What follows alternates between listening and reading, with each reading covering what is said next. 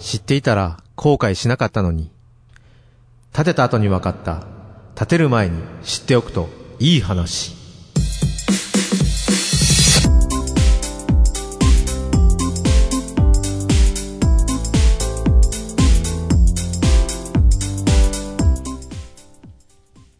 建てた後に分かった建てる前に知っておくといい話。このコーナーは建築家と建てる家を身近に手軽に株式会社グローイングの提供でお送りいたします。さあ今日もですね、グローイングの太田康之さんにこちらお話をお伺いしていこうと思います。太田さんこんにちは。はい、こんにちは。よろしくお願いいたします。はいよろしくお願いします。さあ、5月もですね、中旬にはい入っておりますけれども、はいまあね、あのー最近ちょっとあのーちょっと私事なんですけども、はいあのーまあ、新入社員さんがもう入られて1ヶ月ぐらいうん経つじゃないですか。いろんな会社さんでね。そうですね入って1ヶ月ぐらい経つんですけども、ちょっとこの間ね、あの、取材に行った先でね、うんあの、ちょっとだけ嫌な思いをしたことがありまして。あの、というのも、あの、いつもね、慣れ親しんでると言いますか、いつもお世話になっている、あの、僕の取材先の相手さんが、はい。あの、普通に、まあ僕のことを知ってるんで、うん。まああの、挨拶していただいて、はい。で、僕も元気よくこう挨拶はしてたんですけども、その新入社員さんも今回はちょっと一緒に、はい。しあの、取材に参加するっていうふうなことだったんですけども、はい。その挨拶がちょっと、まあ、小さかったというか、あんまりこう、なんか挨拶してる感じがなかったっていうのがちょっとありまして、うん。で、あ、それがちょっと嫌だったのと、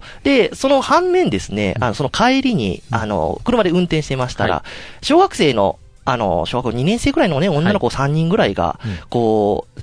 なんですか、信号のない横断歩道であるじゃないですか。はいあそこでちょっと待ってたんですよ。はいで、あの、わ渡ろうとしてたんで、僕車で止まってあげたら、はいすごい元気よく、ありがとうございましたってこう挨拶して渡っていったんですよね。はいで、渡っていったの確認して僕も通ろうとしたら、そのはい渡った先でもちゃんとお礼をして、うんっていう風なことがあって、あのーやっぱりこう、小さな子でもちゃんと挨拶ができるのにから、大人になっては挨拶しないのはちょっとどうかなって思うことがありましてね。やっぱりそのあたりは、まあ、太田さんもね、まあ本当にあの、私事なんですけども、はいちょっと共感していただけるんじゃないかなと思うんですよね。そうですね。やっぱこう、元気、まあ、言霊っていうのはありますけどうん。も、やっぱこう、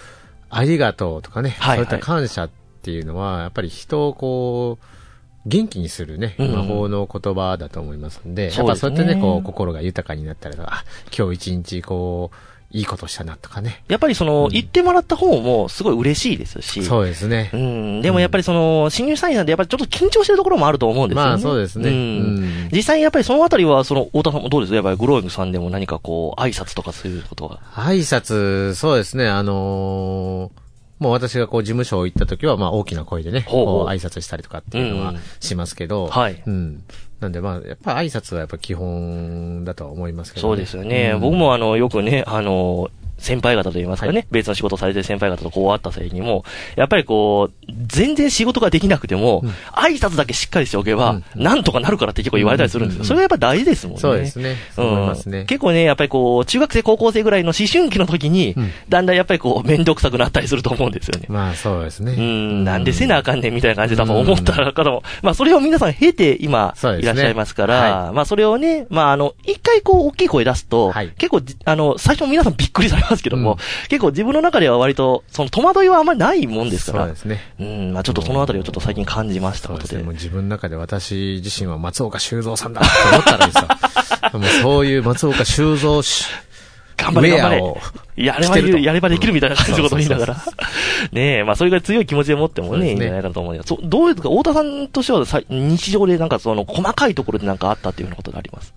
いやー、別にこう、ないんですけど。あんまり気にならないことは。そうですね。基本的には、はもう、あんまりこう気になることはなかったですけどね。そうなんですね。僕はあ、の、結構細かいのかわかりませんけども、ねそういったことがこう気になっちゃったりするんですよね。ううん。まあ別にその、別に、だからといって僕は、ガッとこう言うわけじゃないんですよね。うん挨拶せいやとかそんなこと言うわけじゃないんですけども、なんかそういうところがちょっと気になったりするところがあって、ねうんうん。まあやっぱり人によって様々ですね、そのあたりは。うん。まあお、おおらかな人、大野さんを見習って、私ども、もっともっと大きくなっていきたいなと思いますけども、はい。まあそんな話が今日は始まりましたけどもね、えー、今日もですね、はいリスナーさんから質問をいただいております。は小田さんにちょっとお答えいただきたいと思います。今日はですね、えー、なんか切実なラジオネームなんですけども、はいえー、ジャングルネーム、えー、休日をくださいさんからいただきました。働き方改革。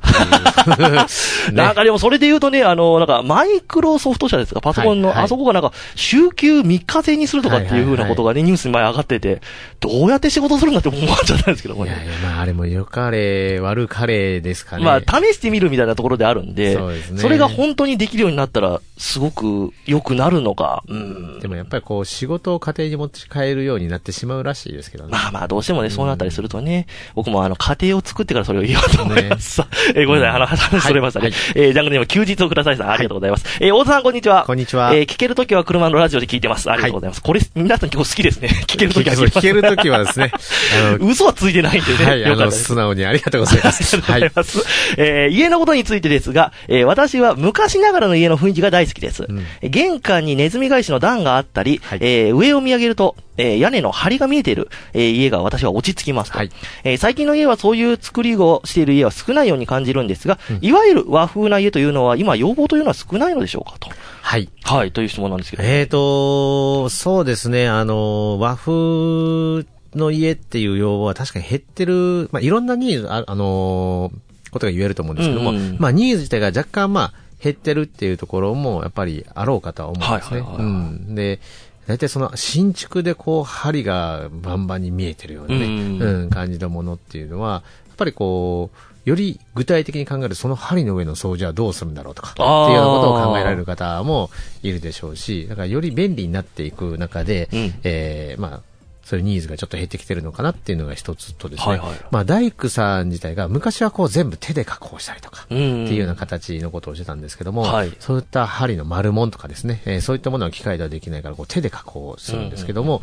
まあそういったことができる方っていうのがまあ減ってきてるっていうのも一つあるんじゃないかなっていうのはありますね。そうですね。まあやっぱりそれだけ手作業ですると、まあ費用面っていうのもね、結構なそうですね、かかってきますし、あとはやっぱり断熱機密とかね、ううんんそういったことも考えたりするときに、まあ、大体その和風のお家とかってなってきますと、まあ、リフォームってすることが多いと思うんですよね。はいはいはい。うん、あの、古い日本家屋をちょっと改装して、で、こう、針を出してっていうようなね、感じでうん、こうされると思うんですけど、やっぱりリフォームになりますと、やっぱ断熱機密を確保してこようと思ったらもう大工事になっちゃうので、そうですねまあ新築と変わらないぐらいの費用がかかったりとかね、ってうんいうこともありますので、まあ、いろんなことが合わさってっていう形だと思うんですけども、はいはいはいあとはその、大体そういうお家って家自体が大きいですよね。まあ、そうですよね。大豪邸というイメージありますよね。そうですね。はい。だからもう昔とこう過ごし方ですね。例えばもうもうお父さんお母さん子供とかね、うんうんいう感じで、今最近はね、はいはい。家族っていう形なんですけど、昔はそこにこうおじいちゃんおばあちゃんとかね、うんうん。二世帯三世帯っていそう形がね、当たり前だったんですけども、うん。はい。やっぱこう、まあ、過ごし方っていうのもこう変わってきてるっていうこともあります。そんな大きな部屋もいらなくなってきたっていうね、うん、感じのものもやっぱり時代背景的にあるんではないかなと思いますけどね。そうなんですね。まあでも、あの、住んでみたいなと思う気持ちはわからなくはないと思うんですよね。そうですね。あの、うんやっぱりこう、木の良さとかですね、はいはいはいその暖かさ、独特のあの、針のね、えー雰囲気っていうのがね、ねやっぱり素晴らしいものがあると思いますんで、うん。もうやっぱこう、人にはこう、好き、こういうのが好きだ、こういうのが好きだっていうね、うん。それぞれもうバラバラではもちろんね好みはあったりしますしね。うん好みもありますけども、まあ、はい10人十色っていうところもね、えーありますけども、はい。まあ、そういった、えーお家が好きっていう方もやっぱいらっしゃるので、うん。まあそういった方はよくリフォームとかでね、うんうん。買われてリフォームするっていうねなんですね。うんことをしたり